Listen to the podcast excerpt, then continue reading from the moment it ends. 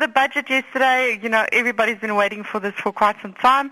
And to be honest, uh, we were somewhat disappointed with the outcome of the budget. Uh, basically, what we saw is more of the same um, message that government or National Treasury has been sending over recent um, years.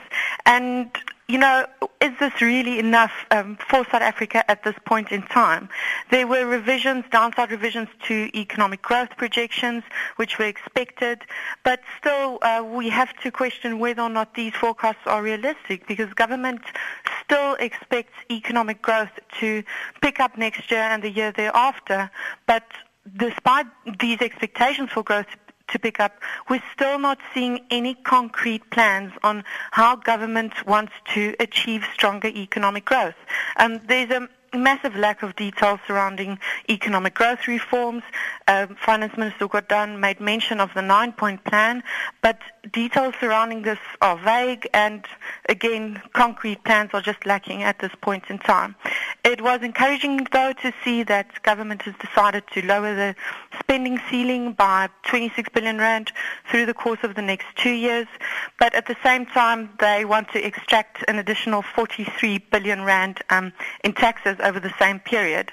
They've yet to uh, give details on how they plan to, to raise these taxes, but it does show that pressure on South Africa's um, consumer could potentially increase as government extracts more funding from the private sector in order to meet its spending requirements. Um, other points that we saw in the budget, we're still seeing debt levels are rising. As I just mentioned, the tax burden is growing.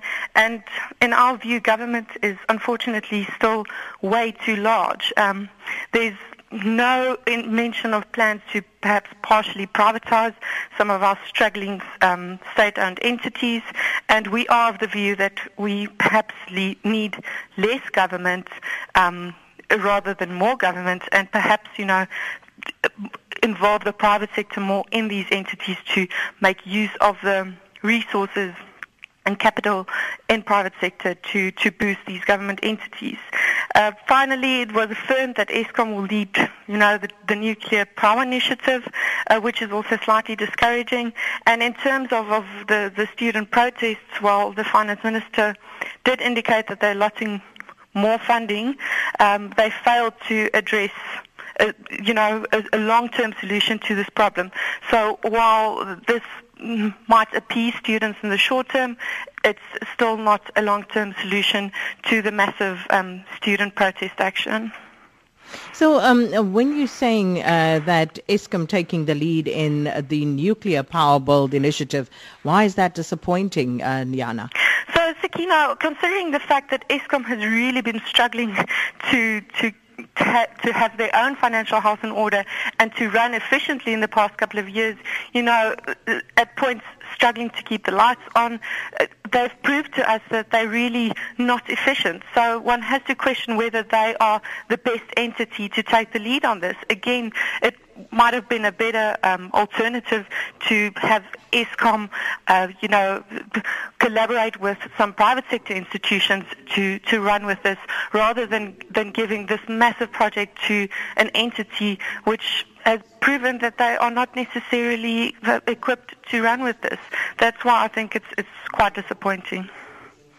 Well, Yana, we'll park that one there. Um, do you believe that National Treasury has done enough uh, to at least ensure that South Africa will avoid a credit downgrade uh, at the end of the year?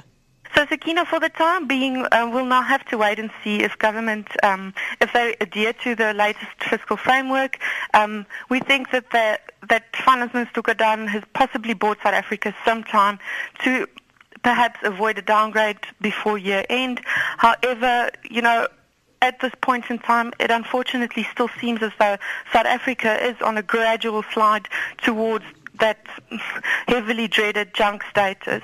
Uh, we think there is a strong probability that South Africa will be downgraded to sub-investment grade, especially in light of the fact that growth is still not nearly where it's supposed to be. In, in terms of, of, of how the credit rating agencies have responded. S&P was yesterday on the wires. What they said is that they are very worried about the growth outlook and while it's encouraging that National Treasury is trying to keep the broad story despite all the pressures that they are experiencing at this point in time, again, we really need to see some structural reforms in order to, you know, be, be convinced that South Africa can really lift out of this um, economic growth slump and ultimately reach government's um, growth forecasts.